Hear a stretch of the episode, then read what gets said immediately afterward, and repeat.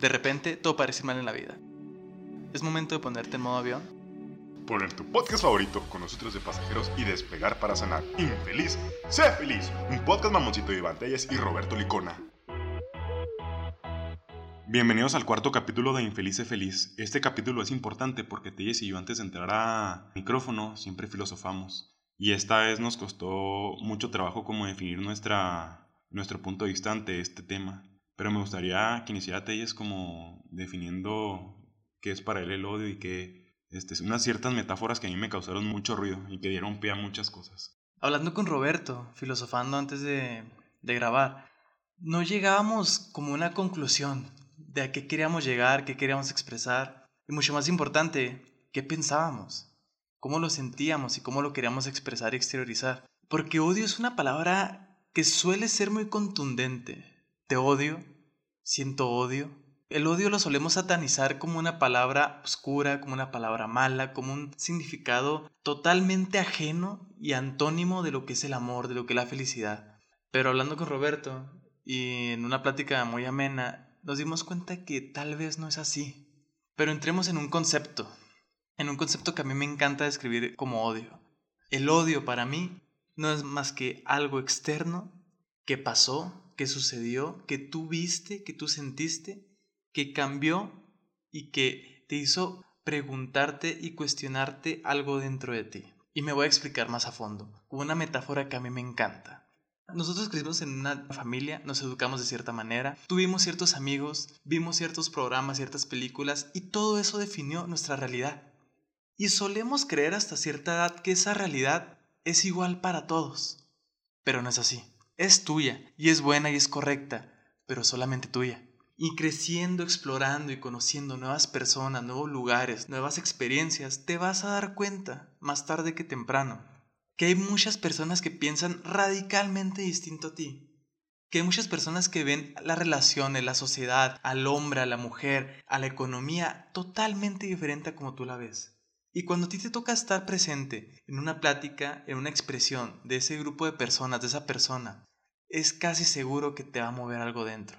¿Por qué? Porque simple y sencillamente va a estar cuestionando todo lo que hasta este momento tú creas como una realidad.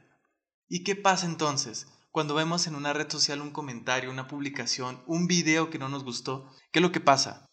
Muy sencillo, nos sentimos confundidos, nos sentimos raros. Vulnerables, ¿no? Vulnerables, tenemos ganas de reaccionar, tenemos ganas de decirle, no, no es cierto, y aquí es donde entra esta metáfora que a mí me encanta en lo personal y cuando se la compartí a Roberto igual. Cuando nos sentimos confundidos, vulnerables, indefensos, solemos traer con nosotros un escudo y estamos a la defensiva. A la defensiva de lo que puedan decir, de lo que puedan comentar, de lo que puedan expresar una o muchas personas. Y normalmente cuando tú traes un escudo contigo, traes contigo también una espada. Entonces ya no solo estás a la defensiva, estás preparado para atacar para atacar a quien piense diferente a ti, para atacar a quien sienta diferente a ti, para atacar a quien vea diferente la vida a como la vemos. Para mí eso es el odio y todo esto parte de un agente externo, de algo que pasó externo a ti, movió algo dentro de ti. Y entonces tú decidiste tomar el camino del ego y del amor, que esto es algo que vamos a ir escribiendo un poco más a fondo en este capítulo. Le decía a Teyes, ok hay veces que sí está muy bien sacar la espada y el escudo, ¿no? Y se me vino a la mente dos movimientos muy puntuales que han estado muy fuertes en los últimos meses, que es este movimiento de afroamericanos y el movimiento de las feministas. Y le digo a Teyes, ok, yéndonos muy puntuales y, y, muy apegado a lo que está pasando en mi país. O sea, muchas personas, tal vez esto sea muy controversial lo que voy a decir, pero muchas personas critican a los movimientos feministas porque salen y pintan paredes y camiones y banquetas y el Palacio de Gobierno destruyen últimamente cuadros importantísimos, pero me parece que estas mujeres reciben en un odio de amor. Igual los afroamericanos, lo mismo, ¿no? O sea, vemos que salen y hacen destrozos en las calles y todo, pero su fin es ser felices y, no, y, le decía a Teis, no puedes ser feliz y se me hizo una frase muy poderosa, no puedes ser feliz si estás muerto. No. No, o sea, ahí se acabó todo. Entonces, me parece que estas personas recién su odio recibe el amor porque su fin es amor. Para avanzar como sociedad, para dejar que se atropelle su integridad, no sé cómo decirlo, que muera, no sé. Su odio reside en el amor por el simple hecho de que están buscando, que tal vez no a ellos, pero sí a los que vienen, a las que vienen, les toque una mejor sociedad. Le decía Paloma, ¿no? O sea, una amiga mía de aquí que tiene un movimiento en, de aquí en Chihuahua feminista, le decía a Paloma, muchas gracias por las paredes que pintas, muchas gracias por levantar la voz, muchas gracias por todos los flyers que compartes en tus redes, porque eso va a ser una sociedad mejor. Eso, tal vez yo no lo vea, Paloma, pero lo van a ver mis hijas, lo va a ver mi hermana, mi madre, porque van a salir más a gusto a la calle. Y creo que es esto, o diferenciar. Es importante diferenciar cuando reside el odio en el amor y cuando reside en el ego, y específicamente en la parte del juzgar. Porque cuando odias a una persona y no resides en el amor y estás residiendo en el ego, la estás juzgando. Y entonces aquí entra, este, cuando estábamos filosofando, entra una idea muy puntual de Telles, que era darle un trasfondo a todo esto de que, ok, el odio tiene dos vertientes y me gustaría que siguieras con este punto. Es lo que les comentaba anteriormente. El odio y cualquier cosa en la vida en sí no es ni positivo ni negativo, a menos de que tú le des ese significado. Y el odio para mí es así. El odio es algo que todos hemos sentido o vas a sentir en tu vida. Lo tienes que experimentar, lo tienes que vivir, pero es tu opción y es tu decisión dejar si ese odio te hunde en el ego, en lo más oscuro de tus valores, de tus principios, o lo usas como un canal, como una herramienta para crecer y transformarlo en amor.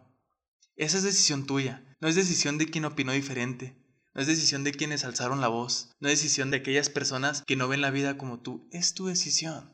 Y no te estoy diciendo que aceptes y que tomes como verdad absoluta cada idea, cada ideal, cada movimiento que tú veas en una red social. No, tienes que tener un criterio. Pero ahí entra tu inteligencia emocional de saber que tu realidad y tu vida no es la realidad y la vida de todas las demás personas. Sean hombres, sean mujeres, sean mayores, sean menores. Es tu realidad y es perfecta. Pero no tienes por qué, si alguien lo ve diferente, juzgarlo, criticarlo, atacarlo, porque entonces estás residiendo en el odio. Y les comentaba, el odio no es ni blanco ni negro, es como tú le decías tomar. Y es inevitable que lo vas a vivir, que lo vas a sentir. Tal vez lo estás sintiendo en este momento, tal vez lo sentiste hace una semana, en algún momento de tu vida, o lo vas a sentir más adelante. Pero es parte de nuestro proceso como personas para evolucionar como ser. Y a todo esto hay una frase que a mí en lo personal me encanta, una pequeña reflexión que les quiero compartir. No hay otra forma de aprender a soltar que aferrándose. No hay mejor manera de aprender a perdonar que sintiéndote víctima de alguien más. Solo experimentando pensamientos y sentimientos oscuros dentro de nosotros podemos aprender a aceptarlos, a transformarlos y crear paz en la persona más importante, nosotros mismos. Hay que entender que no son problemas o defectos o desgracias que nos tocaron por una lotería de mala suerte. No, son retos y lecciones que tenemos que vivir para sanar aquello que debamos que sanar dentro de nosotros mismos. Están aquí para enseñarnos, se los prometo, no para hacernos sufrir sin miedo. El odio, el odio no es más que un paso al amor, un canal, una herramienta. Y claro que existe el odio oscuro, el odio que te lleva al ego. Claro que existe, no nos vamos a cegar, pero existe solamente porque hemos abandonado al amor. Me gusta mucho, o sea, cuando Teyes me dijo esta, esta reflexión, le digo a Teyes, ok, muchas veces me parece que la guerra afuera es por la guerra interna que muchos llevamos dentro y solo es una constante externalización de lo que uno tiene en el corazón.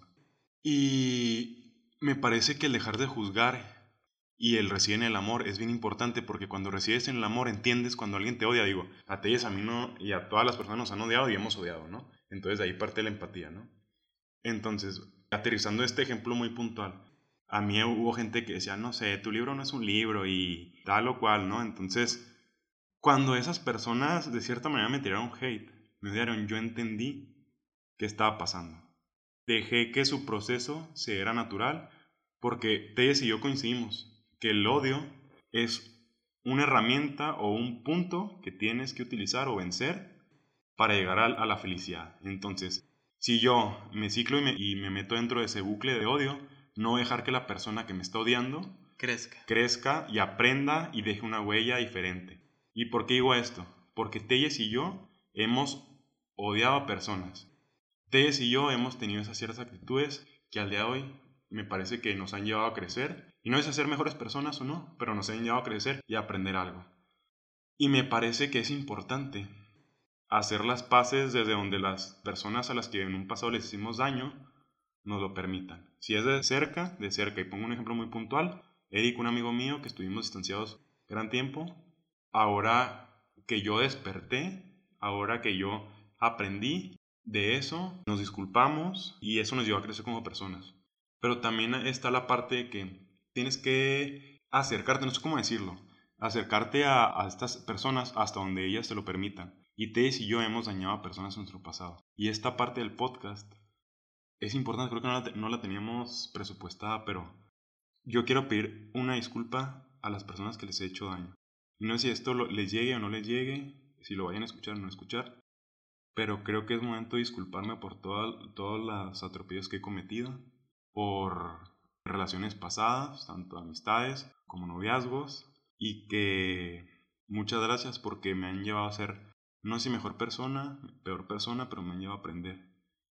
Y tal vez la vida da segundas oportunidades todo el tiempo. Y si no aprendes de, de tus errores, me parece que estás perdido. No concibo esta, esta parte de no aprender los errores y me parece que es momento de decir perdón antes de que las segundas oportunidades se vayan. Saben, me encantaría decirles que no he sentido odio, que no he lastimado, que no he hecho nada que lastimar a personas que yo quise y que sigo queriendo. Me encantaría decirles que nunca dije algo malo a espaldas de alguien o también en su cara.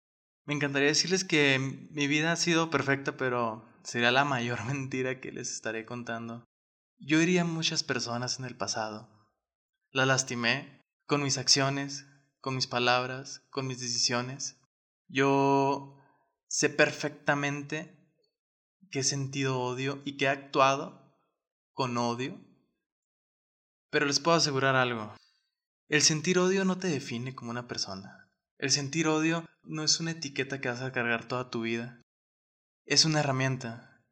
Me encantaría haber sido una mejor persona, me encantaría haber hecho y dicho cosas diferentes en mi pasado. No lo puedo cambiar y sería inútil querer cambiarlo. Pero a todas esas personas, relaciones en el pasado, de amistades y relaciones con mujeres que he tenido, que lastimé, les quiero pedir perdón. Y les quiero asegurar que he tratado de aprender de cada error, que he tratado de tomar cada mala decisión, tomar cada mala acción y convertirla en algo mejor.